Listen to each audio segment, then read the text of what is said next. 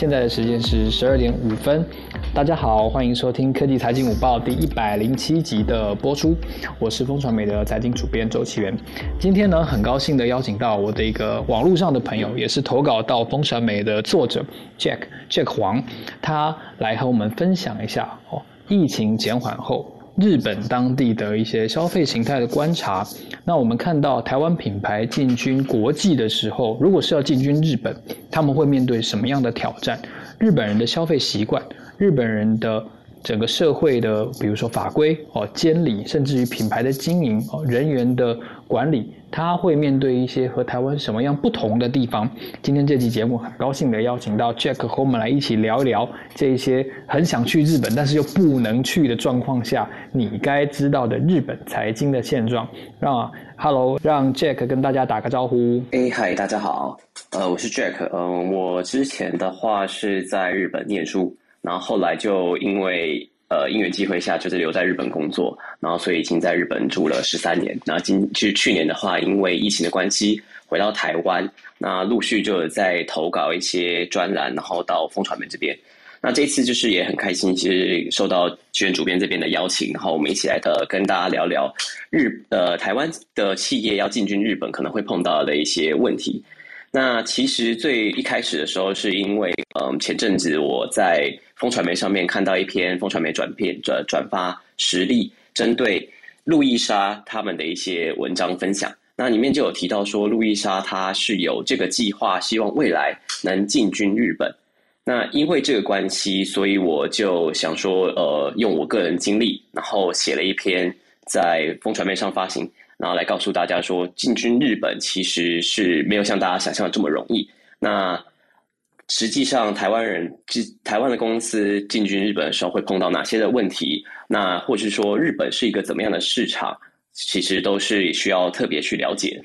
是，首先我想先请教一下 Jack，你在日本工作的经验，呃，像是我刚才一开始提到这个石柏明夫，他说日本人如果拿到消费券。哦，全部都会存起来，但是台湾人看起来的话，会去大吃大喝把它花掉，或者说去周年庆的时候把一口气的买掉。你有观察到这样子这么这么平淡的消费习惯吗？呃，其实一直以来日本就跟台湾的消费习惯就不太一样了。那先提到说关于振兴券这件事情，那日本其实去年的时候是有发行振兴券，那它的方式是直接汇十万块的现金到申请人的账号里面。那也就是说，多数的日本人呢，他其实拿到这十万块都是直接拿去存，因为日本它比较不会是一个很那种有欲望去消费的族群，特别是现在年轻人，对于就是在大概呃泡沫经济出生以后的年轻人，他们其实并没有特别多的物欲，想要去购买非常多的一些名牌啊，或者说买车买房这部分。那对他们来说，他们会蛮喜欢就是把钱就存在银行。那因为这个关系，所以就是呃，我觉得呃，这个主编说观察到的这个事情，其实也是真的。那我觉得相较之下，就是台湾的话，反而是因为呃，我们台湾人年轻人也是买买不了房，所以他可能我们可能会希望透过借由一些购物，然后能够得到一些就是透过购物所得到的一些满足感，所以我们可能会更有这个机会去做这种呃购物的行为。那此外，其实日本也不太会像台湾有这种。呃，像前阵子才刚过的，就是双十一，不太有这种，就是呃，除了周年庆以外的这种活动来大肆宣传，说大家可以去消费这件事情。是，哎，我们看到楚文来了，不知道楚文喜不喜欢去日本？嗨，奇缘，Hello Jack，好，我也蛮喜欢的，只是现在因为疫情的关系，出国不方便。哎，不过说真的，今天这个主题我真的觉得很值得一起好好聊一聊。哎，因为最近那个台湾的房价高涨嘛，那所以我听到身边有一些朋友都在讨论说，哎，日本房子好像真的跟台湾相比就是便宜很多，那还是说，嗯，干脆搬到日本之类。如果说工作有相关需求的话，我觉得真的很期待今天好好听。就是听 Jack 分享这样子，谢谢，欢迎 Jack 来到科技财经午报，大家好。是，我想顺便跟大家简介一下，因为我常常会看香港的财经新闻，大家对于郑伊健可能已经有点没有印象了。其实郑伊健最近跟老婆已经搬去日本，据说他们取得了日本的身份，然后在日本买房子。那大家如果对于香港的房价有所理解的话，香港那种蜗居有那种非常小的，他们叫叫发水楼，就是就是整个嗯过度哦被被这个公社或者说过度被社区吃掉一些面积的房子。其实相对于日本来说，他们会觉得日本哇塞，这个地方房价真的是超级便宜。实际上，我一开始请 Jack 来风传媒分享文章的时候，他的专业他就是告诉大家说，其实日本的房价相对于台湾的房价，可能有一段相当的差距。是不是可以先请 Jack 来聊一下房价这件事情，真的差距有这么大吗？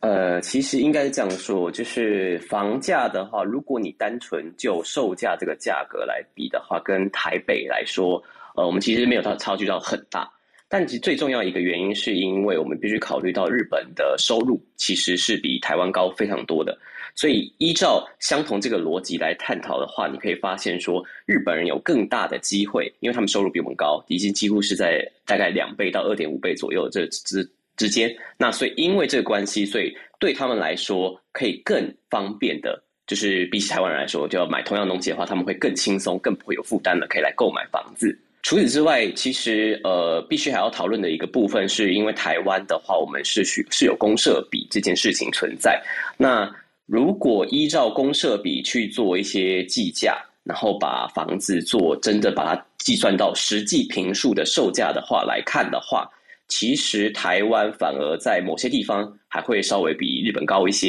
你看是不是非常的严重呢？我觉得这个台湾的这个以租代买啊，就是说因为你终终究买不起，这个情况让越来越多人开始租房子。那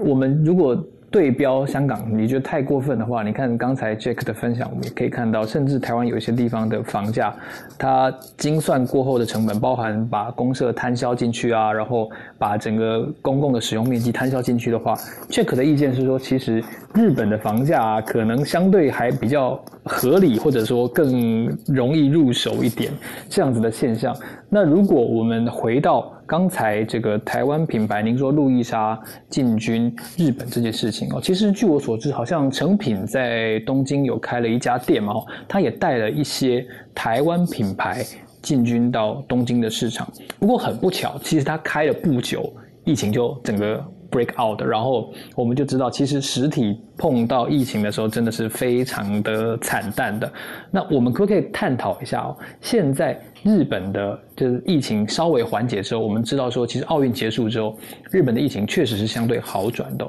那你看到，虽然你现在不在当地，不过据你的了解，台湾品牌哦有哪几个？不管在声量上，网络的声量啊，实体的消费的口碑啊，或者说在销路上。比较受到当地媒体的一些注意的吗？呃，这个部分当然就是呃，我其实前几年有写过关于手摇饮料进军日本的文章，就有提过。我们呃，在疫情之前，其实台湾手摇饮料在日本是非常风行的，甚至会有很多的日本人呢愿意花三个小时去排一杯价值六百块日币，是大概在台币一百五十到一百八十块这中间，依照我们现在汇率来看的这种呃饮料，一杯饮料，那。这之后呢？但因为我们最近就是有疫情的爆发的关系，日本其实在策那政策上面比较没有定案，就是说他没有真的强迫说你不能出门，又或者说你没有办法去购物，但是他是用一个呃要求业者去配合，就是让他们自愿去配合，说其实减少他的呃贩售的时间。所以其实整体来说，对日台湾的品牌进军日本有最大的影响，就是说因为我们营业时间被限制，所以呢他没办法。呃，就是从，例如说，本来可能十点营业到晚上七八点这种时间，它就是只能一天营业两三个小时，也就是说，它可能整体的营收呢都会受到限制。所以，所以因为这个关系，就呃收到蛮多点。那最近，因为其实呃，像奇源主编所所提到的，就是因为大家都因为疫情没办法出国，所以其实日本人也跟台湾人一样，是有很多一部分人是很想来台湾的。所以呢，在呃，就我这一些看一些朋友们在在在东京的一些分享啊，最近其实蛮流行台湾料理。就是呃有蛮多可能在当地的，不管是台湾人，又或者是说有些是中国人去假装是台湾餐厅，他们就来贩售一些像台湾的鸡排，或是说台湾的那种我们以前小时候吃的那种甜点的小蛋糕。台呃日本人叫做他称叫做呃台湾呃卡斯特拉，就是台湾蜂蜜台式蜂蜜蛋糕这种东西，在日本其实最近是造成一波风潮。那举例来讲，就是这其实也跟刚刚一开始呃主编有提到说，通货膨胀这边有一些关联。呃，在日本啊，就是现在一份鸡排的便当，我想台湾我们可能买一个鸡排才大概六七十块台币吧。日本呢，就是一个鸡排，然后加上饭，然后跟一些小小的配菜。像我朋友他能去吃。就花了一千六百块日币了，所以大概如果是用呃零点三的汇率，大概四百八，所以说现在零点二四左右，应该在四百多块左右，也是一个非常惊人的消费。不过正因为日本人他们都没办法来台湾，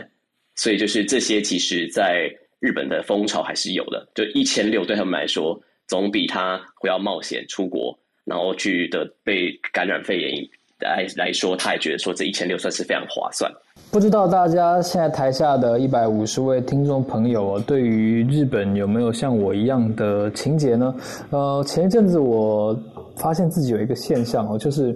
我会去一些通路买来自日本进口的东西，比如说前一阵子那个搜狗有一个专柜在卖那个福沙屋的那个长崎蛋糕，它真的是从从日本坐飞机来的。哦靠药超级贵的那条 要六百块哦，然后我就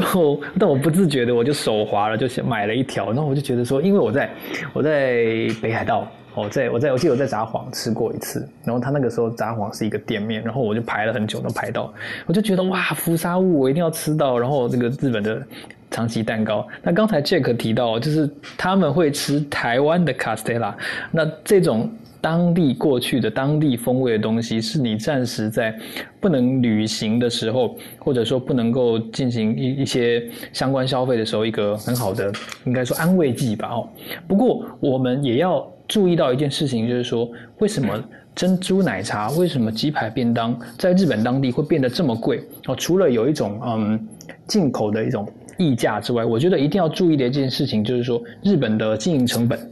是非常高的。所以，虽然我们刚才提到，Jack 也提到，呃，住宅的房价可能相对台湾比较高，但是我们千万不要忽略了，就是品牌这件事情，它的相关的背后的经营成本，特别是你在一个异国，你需要法规合规监管的这些成本是非常高的。所以，下一个问题，我想请教一下 Jack，现在日本在嗯，不管实体通路也好，或者说线上的经营，如果台湾品牌要进军，假设就像路易莎好，以它为例。他要进军到日本市场的话，在成本方面，在比如说税务啦、法规上面，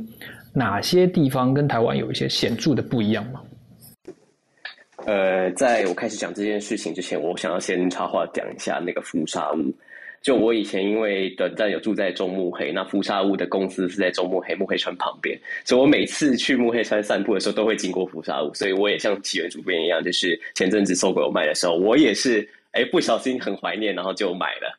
对，那回到起源主播的这个问题，呃，主编的这个问题哈，就是台湾其实我们进军日本啊，像路易莎，我们必须要呃了解一件事情，呃，就是说日本是一个非常奇特的市场。相信大家如果有在观察一些呃一些国际公司，他们在不管是官方网站上面的定位，你可以清楚的发现，有许多的地方它会分成 Asia Pacific。然后就是 and Japan，是 Japan 是一个日本是一个独立出来的市场，其中其实很多原因是因为日本在文化上，它对很多细节的要求会非常的强调。那举例来说，就是说你可能呢，我们在台湾的时候，我们对装潢啊，可能大家会有些店家他会觉得说他有动就好了，但日本不是，日本其实有很多的餐厅都非常的注重装潢这一块。因为他们觉得说，你必须在整体来说要让大家有一个非常良好的体验，你才会算是一个好的品牌。所以就是，如果说台湾的品牌想要进军日本的话，这件事情是非常需要注意的。那再来的话呢，法规上的部分，日本在食品法规的话也是非常严格。那毕竟因为食品是需要让给人家吃下肚子的，所以他们对于说，不管呃你这些餐厅，你在一开始源头你的控管，那又或是说你在烹煮这件事情上，其实都会有要求，说你例如说你东西一定要煮熟，这当然的嘛。那再来就是说你的装潢上面，你的厨房设备上，你必须要有分清楚你的呃煮饭的区域跟你的洗涤区是需要分开的。这件事情其实就是像台湾最近也开始在流行推进推行的那个 HACCP。这一这一套关于食品安全卫生的这一块，那日本其实已经执行多年了。所以呢，呃，如果说台湾的这种餐饮企业想要进军日本，其实最需要的反而是要去注重这 HACCP 这一块。那如果呃不是餐饮的公司，像是一些科技类型的公司进军日本，反而需要注重的是在日本税金上，它有蛮多需求上的一些要求。那呃，像台湾，我觉得我们进日本最会碰到的一个问题是，我们台湾会有品相，有的需要开发票，有的不需要，所以企业呢，它习惯可能会做就是内外账的这件事情。但是日本呢，不一样的地方在于，日本它的呃，并不会有所谓的需不需要开发票，它的消费税这件事情本身是外加的。所以在日本上，如果要进军日本，在呃大家做税的时候呢，就毕竟是叫做一套账，然后直接透过呃你的每一个月的。营收，然后去外加十趴的消费税这一块，是我们都知道哦。其实日本前两年的消费税从百分之五逐步的调高到百分之十，我记得中间还调了一次，是先到百分之八嘛，对不对？然后再到百分之十。它这过程中，其实我觉得对于整个日本的消费、观光客的买气，其实都有蛮大的变化。因为以前百分之五跟台湾其实是一样的哦。其实我在这边跟大家稍微税务小科普一下，因为这件事情我曾经当面请教过格奎林权哦，那他就跟我讲说啊，这个五趴没有错啦，是世界最低了哦。但是我们如果这个轻易的调高的话，很可能会通膨诶。那但是我记得是二零一七年的时候，那那那个时候其实我就写了一篇文章，我就我就悬疑的请教，就是说其实现在。大家都说台湾的财政哦，关于长照啦、劳保年金等等的，呃，这个破破产的危机都很剧烈，而且政府的支用也不足。那如果我们调高营业税，其实这件事情就可以很轻易的解决了。那其他国家，比如说像据我所知，日本的做法就是，它有一点用抗涨专区的方法，就是说，哎，有大概几百项的食品日常相关很重要的物资，它是不可以涨价的，它不可以因为消费税的调整而调价。必须要控制在原来的价格，所以我就问林权，就说我们为什么不能用一样的方法，就直接把这件事情解决了？那他当然是他有他的这个政策上的说法了哦。而且很有趣的是，其实我访问他完之后，其实他下午就总辞了，所以我也没有机会再进一步的追杀他。所以，所以那那后来我也没有再机会。进一步的进到行政院去问后来的几任阁魁，所以这件事情我觉得大家可以放在心里，就是现在台湾的百分之五的营业税是全世界最低的，而且低到一个非常离谱。我记得以前加拿大跟日本都是百分之五，但是这几年呢，过去十年加拿大跟日本都陆续的调高了营业税。那我觉得我还是非常强烈的主张，我觉得台湾的财政的困难或者说这个这个困窘，真的要透过营业税这个很大，而且。很充沛的来源来解决。那刚才其实 Jack 提到了一个我觉得很有趣的点，日本的厂商非常的重视装潢。那装潢终究是要人来做嘛？哈，这个如果从台湾带师傅过去，我觉得是完全不不切实际的一件事情。那整个这种实体装潢的成本，其实日本是不是看到跟台湾一样的趋势？比如说。啊，缺工，比如说线上开始侵蚀或者取代线下，这样子的趋势会不会让他们在装潢成本上又更进一步的提高呢？哎，其实就起源这个问题来说的话呢，呃，我必须坦白讲，我曾经在帮助一些台湾餐厅进军日本的时候，他们真的提出，那台台湾我就直接从这边找认识的工班，让他们飞飞机过去。然后去做装潢，这样不行吗？呃，答案其实不行的，因为日本对于这件事情，他会判断是一个打黑工的这种情况，所以他一定是要求要你能找当地的呃这个工班，因为日本在这些消防法规啊等等的上面，其实有非常大的要求，你一定要照着他法规盖出来的，呃，就是装潢出来的这种店铺，它才可以让你营业。你会有很多需要去申请的这些报表，如果你找台湾的。公办去的话，他们绝对写不出来。那再就是关于起源后来问的第一个问题的话呢，因为最近呃在疫情的影响下，日本有许多的餐厅呢，或者说企业已经开始陆续的转型。因为日本其实一直以来呢是一个非常特别的国家哈，大家可能会觉得日本是一个非常先进的地方，但是就我住居住十三年的经验告诉各位，其实日本是一个在某些地方非常落后的国家。怎么说呢？大家可能会觉得哦，我们用一个手机的 APP 去汇款这件事情是一个非常简单，你可能怎么想都觉得哦非常轻松的事情。没有，日本是到近三四年以后，因为各种就是在最近在推推行一些 Fine Tech 的事情以后，才开始推广的。那举例来说，像我现在因为回来台湾，我有一些急需用钱的情况，呃，我就联络了日日本的就是银行。因为呢，日本他们他们是最近这几年才可以做 A P P 的嘛，那我个人还没有申请 A P P，然后我就问他说，哎，那请问一下，我可以线上申请吗？他说不行，你必须飞回来临柜填资料，然后才可以让你开通这 A P P 的权限。那我就问他说，那我现在要怎么汇款？他他说汇款呢只有两种方法。日本对于呃，因为可能一部分他们对治安这件事情也是非常讲究，所以呢，我需要如果我要汇款一笔钱，我就必须会飞回日本临柜，又或是我的。呃，我日本住家呢有呃，我的桌上型电脑是有绑 IP 跟日本的，就是这个法呃，就是我个人银行账号是做串联的。我如果我有这个东西，就是呃，我回去我日本呢，就登录我的电脑以后，我才有办法透过我电脑的认证 IP 通过以后，我才能进行汇款这件事情。那因为呃，就像上述的这个情况来说，日本就是一直以来其实都是慢慢进步的一个国家。那正因为现在疫情的关系，他们有更多的危机出现了，所以因为危机就是转机嘛，所以很多的呃银行啊，或者说企业，就是趁着这个机会做了非常大幅度的翻新，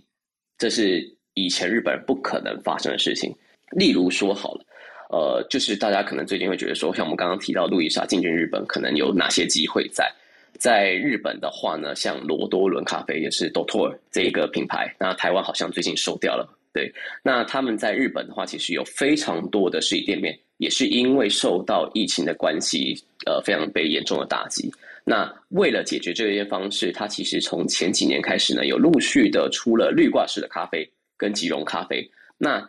在呃蛮有趣的是哦，我为了就是今天就是这个访谈呢，我其实有调查过。日本的这咖啡豆的这个输出量呢，其实去年居然达达到了，就是他们呃以前从以前到现在新高，出口豆子呢增加了一百二十九趴。其实蛮多像是 UCC 啊，或是我刚刚提到这些罗多人的咖啡豆，它现在呢都是因为疫情嘛，大家没办法出国，或者说没办法，甚至是没办法出门，它就是透过这个方式，利用它的绿挂式咖啡、即溶咖啡，甚至是罐装咖啡，然后交由像是呃台湾最近进来的唐迪克的。或是一些他当地配合的一些呃全联啊这些通路来做贩售，那也就是说，路易莎进军日本其实必须要考虑几件事情，是他第一个人家可能在日本的品牌已经开始推行到把他们的品牌深入到各个家庭了，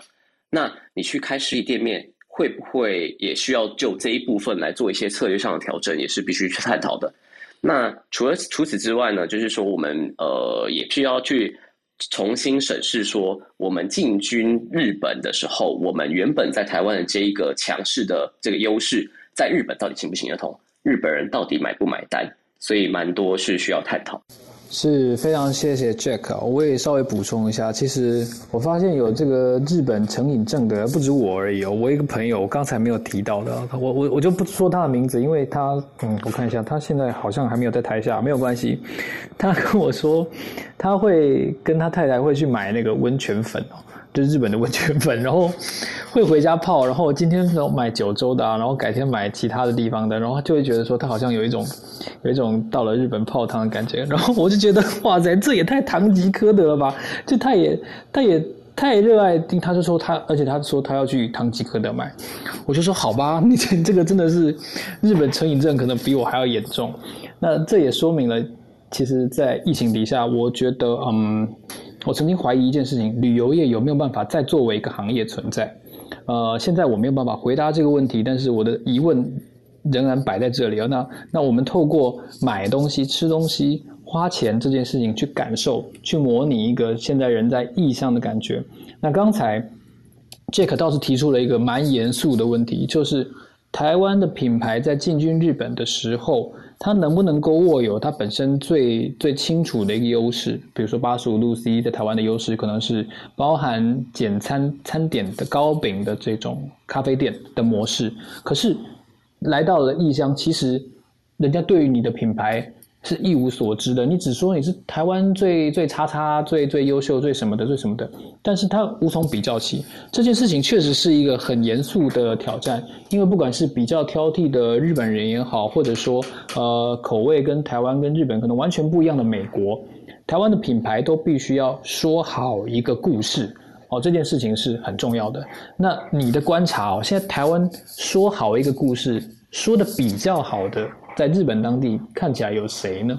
呃，这个上来说的话，我觉得目前像刚刚启源一开始有提到说成品进军日本这一块，那成品其实一直以来在台湾也是都蛮有名的嘛。那也是有特别很多日本人，他飞来台湾的时候，他想要去体验。之前像敦化的成品还没有，呃，敦南的成品还没收的时候，其实蛮多日本人啊会想要去体验，就是因为日本没有这种二十四小时的书店的这种概念，所以对他们来说是一个很新奇。他们觉得说，哎，书店，然后再结合一些咖啡啊，或者说像呃信义成品，或者说呃南成品南西，你都会有一些百货的这种组合，它对他们来说是蛮新潮的。所以日本人他呃对于我们怎么样去。包装我们自己这件事情，其实你是他也是看得非常重要的。那嗯，必须非常坦白告诉各位，就是日本呢，他日本人一直以来都有一个概念，其实就是亚洲就是日本最强的这种概念，其实是非常盛行在日本的一些比较中高年的一些人的族群里面。那所以就是说，像我一个朋友，他们的公司呢，就是进军京都去开茶饮的时候。他们曾经就是为了要去拜码头而告诉呃去跟附近的一些居居民去聊天的时候，对方呢京都人就非常拽的就说哦，我只喝京都的茶，我不喝什么台湾来的茶，就这种感觉。就是其实日本呢，就是台湾不管去进军日本，再怎么样的强调我们的食材多优秀，呃，我们的哪个东西多好吃，其实在日本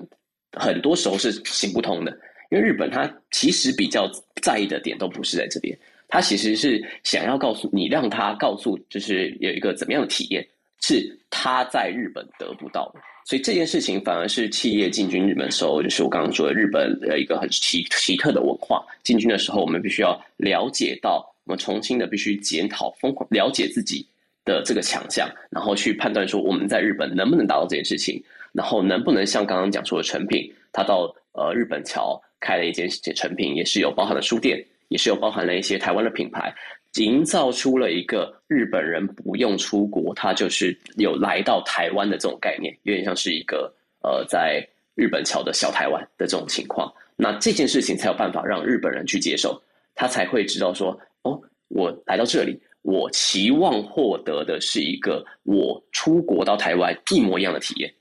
那而不是。我们不断的宣传说，哦，我们台我们用台湾食材，我们是正港台湾的这种感觉。那日本比较会在意的是这一块。好，非常谢谢 Jack 的分享哦。现在的时间是十二点三十三分，你现在收听的是科技财经午报第一百零七集的节目。我们今天邀请 Jack 来和我们聊聊台湾品牌进军日本的新趋势以及新挑战。另外一个主题呢是疫情减缓之后，Jack 所看到的日本消费形态的。第一手的观察，那我是风传媒的财经主编周启源。如果你点选我的 bio 的话呢，你可以看到我把 Jack 的几篇曾经在风传媒的投稿，我把它都列出来，大家可以看一下。我们今天讨论的主题，其实就是从这几篇文章当中所截取、所延伸出来的。首先呢，我们看到的一个是路易莎前进日本的时候，Jack 刚才提到，其实他强调的热食在当地已经有一些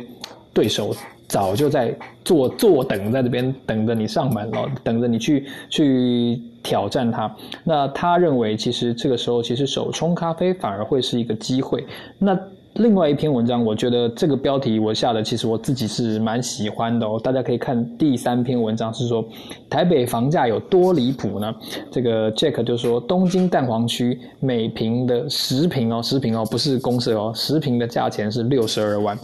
那我可以跟大家对比一下哦，前两天有一个房市的一个新闻，就是说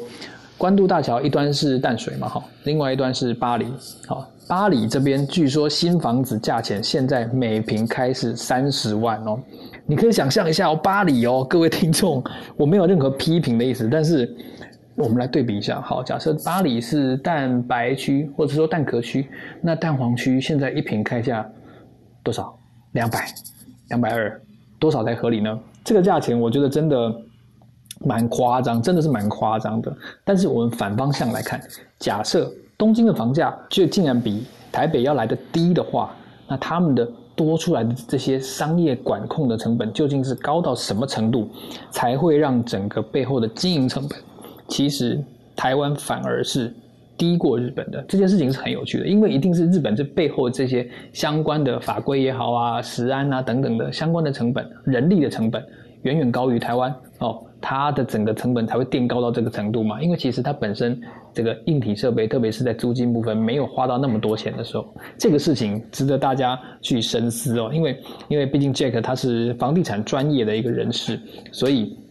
我觉得他在比较这个台湾跟日本的这个经商环境的时候，其实有一些蛮有趣的点。那这也是为什么我在看了他几篇投稿之后，我觉得哎，应该要来让他分享一下。整个台湾跟日本的环境的比较哦，我们除了不能去之外，我们可以做一些什么？那接下来我就想问哦，你觉得哦，现在这个手冲咖啡是一个机会的话，为什么现在日本的这些既有的咖啡业者好像没有做得很好？是这个意思吗？呃，其实不是说既有咖啡业者没有做得很好。而是就像奇源刚刚讲的，在日本其实经商上，我们有蛮大一个部分其实是处置你的人力成本，因为日本的呃人人工啊，就是你即便是一个咖啡，就是煮咖啡的员工，他也至少会是在日币二十万左右的薪资，也是台币大约是在四万八左右。那因为这关系，其实所有的。你的这个支出高涨的关关系啊，日本一直以来呢，其他们都是用另外一种跟台湾的逻辑不一样的方式。日本呢，觉得因为人工贵，因为人工有可能会出错，所以呃，不知道大家可能去日本的时候有没有观察过一些呃连锁的咖啡厅，除了星巴克以外哦，就是日本当地的咖啡厅，多数都是用自动全自动咖啡机，也就是说，任何人来，他只要他上工。他只要把杯子放过去，按一个按钮就完成了这这杯的咖啡。那这件事情就是日本他们最引以为傲的，原因是你可以说它是丰田模式，或是说作业员模式。日本觉得就是因为人力贵，那人力有可能会有流动，所以他没为了要做成连锁，他没办法让呃这些掌握技术的人随意的离开。因为像手冲咖啡厅最怕的一件事情就是他的手冲师傅，假设不是老板，是他请的人，那这个人只要一旦离开了，他是不是代表说这一间咖啡厅的风味就不一样了呢？那为了解决这件事情呢，日本的所有你可以去看到，他们都尽量的避免让任何人带有技术。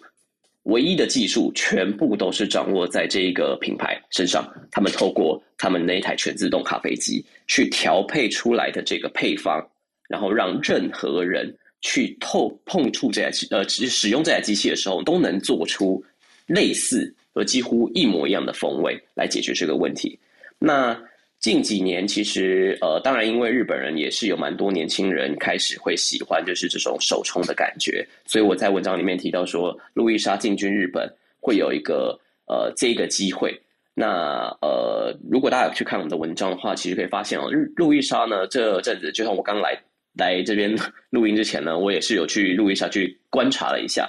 路易莎在他们呢，为了要让他的手冲呢能进到一个标准化的状况。他们透过呃，我们台湾有一间公司做出来的一个叫做聪明滤杯的东西，它不像以前滤杯是你直接注水后，水就是会流呃，透过滤杯就直接流到了杯子，那而是用过有一点类似浸泡的这种感觉。那因为这个关系，你可以呃去定量，去加入固定的水分，然后跟你固定的克数的这个咖啡粉，然后透过固定的时间达到几乎接近的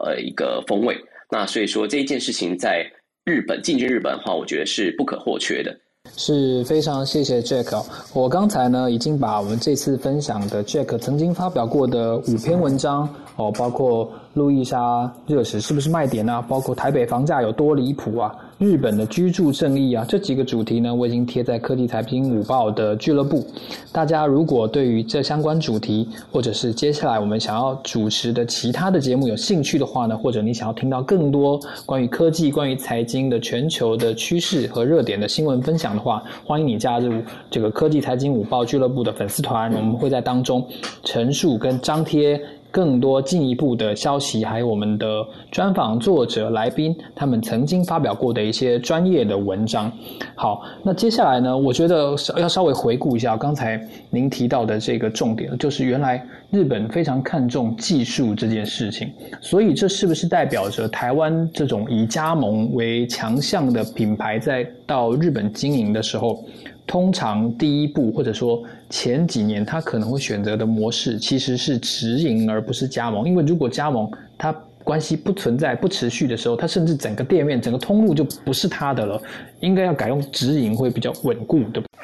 呃，这件事情就是我之前有在别的平台有写过的文章里面，其实就有提到，这包含我自己以前呃 MBA 的时候的毕业论文，我也是写相多的主相同的主题哦，就是外国公司进军日本的时候，它到底要用怎么样的一个模式才会是最适合的？那我就直接告诉各位结论，就是因经过我的呃调查与分析，我最后论文的结论是。日本进呃，就是外国公司进军日本，它必须要用两种模式，才是才有办法大大的提升它的存活率。第一个方式是透过直营，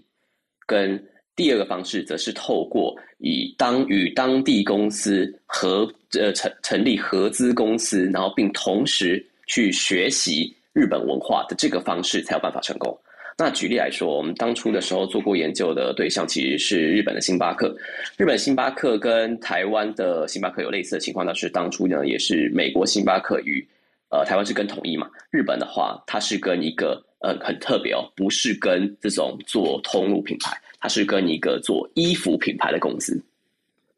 为什么呢？日本呃其实呢，星巴克很久很久以前，他曾经自己进军过一次日本，然后那时候他发他。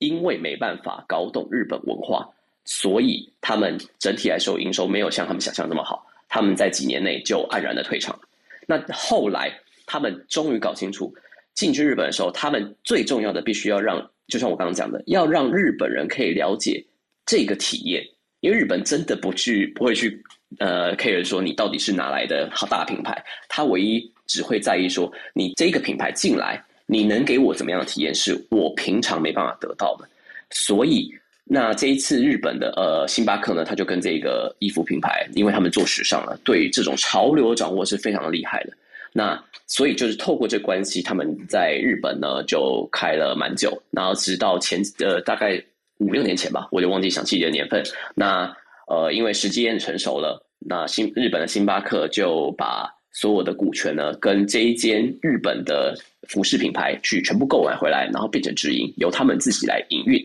所以进军日本的时候，我觉得最重要的就是怎么样去传达你的体验。那当然就是，如果说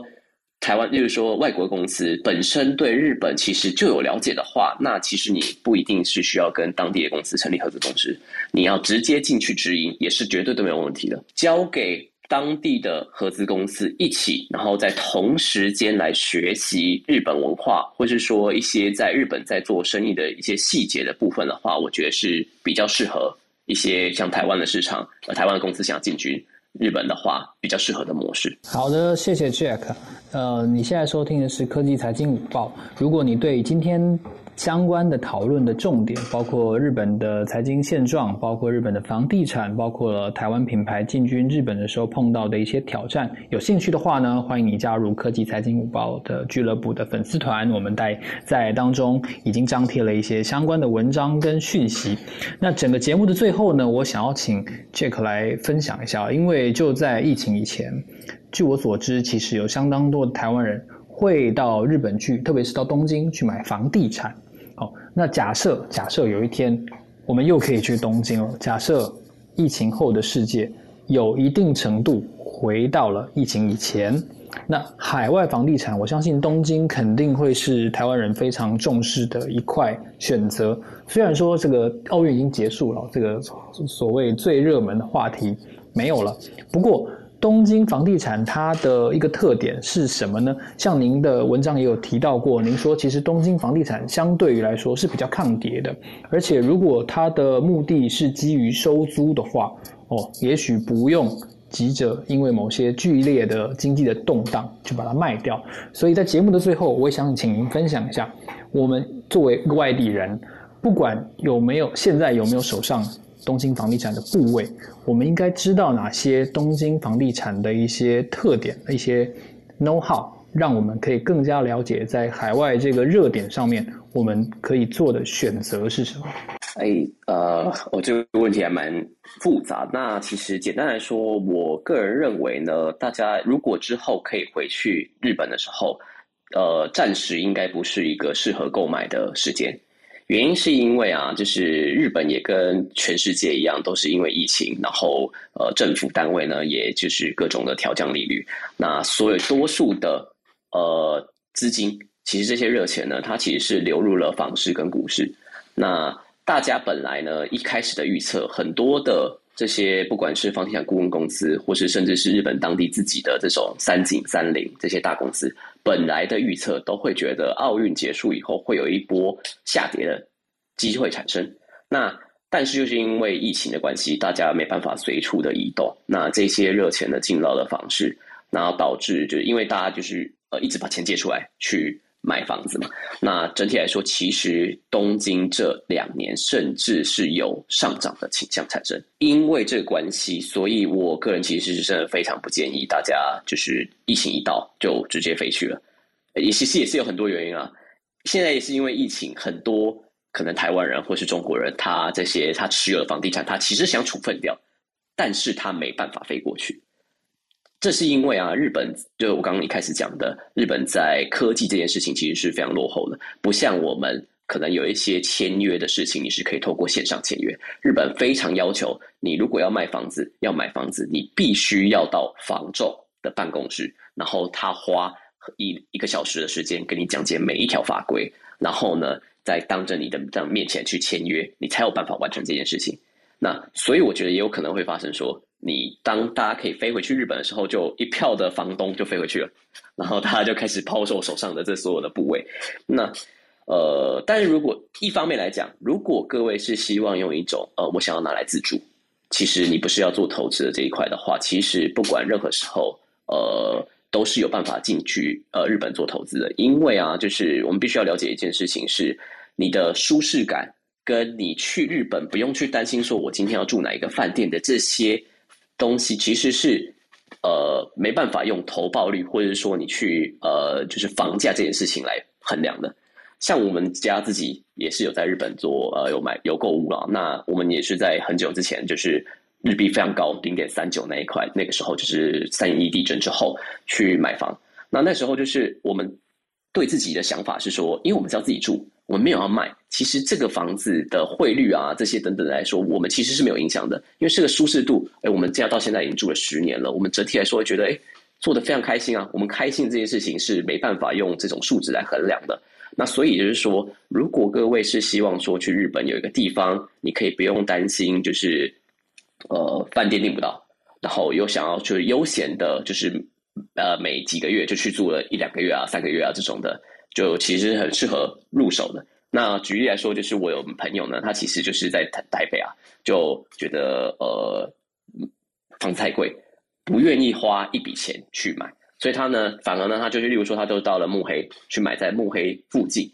独栋的房子。可能在台湾你就买的话，就是大概要可能四五千万的房子，在慕黑他只花了两千多万台币就买到了。那他因为他个人的工作是 freelance 的关系，所以他其实动不动呢就可以，之前啊没疫情前，他其实就可以飞过去，在那边住一两个月，然后去悠闲的去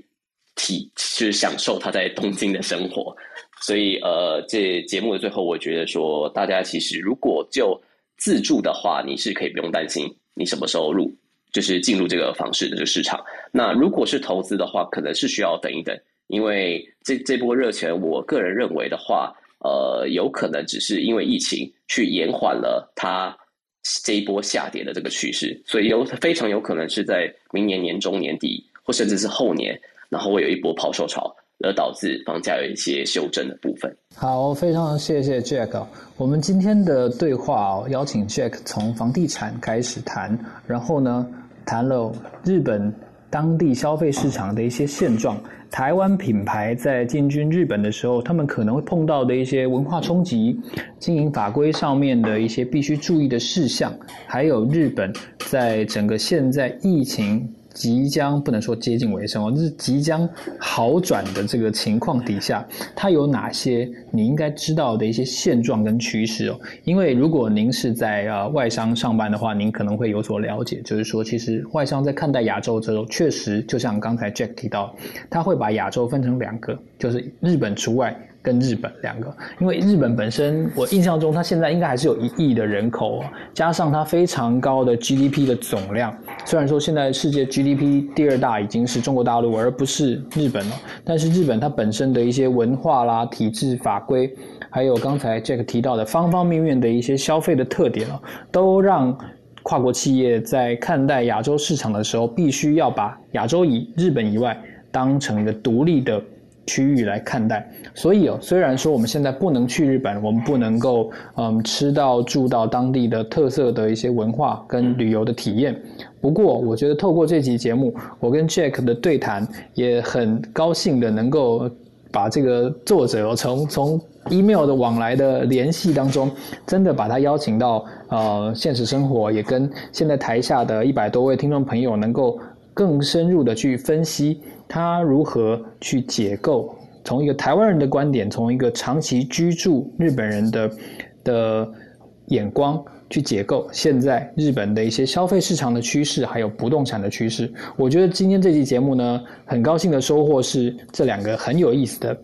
的地方，如果你喜欢的话呢，欢迎你加入科技财经午报的粉丝团，我们会在里面呢公告更多的讯息，还有包括今天啊各级访谈来宾的一些资料，还有他曾经发表过的文章，来给大家做参考。同时呢，你也可以追踪 Jack，然后楚文还有我，我们会不定期的提供更多一些有意思的科技的财经的相关的讯息，希望大家在午餐的时段能够有不一样的收获。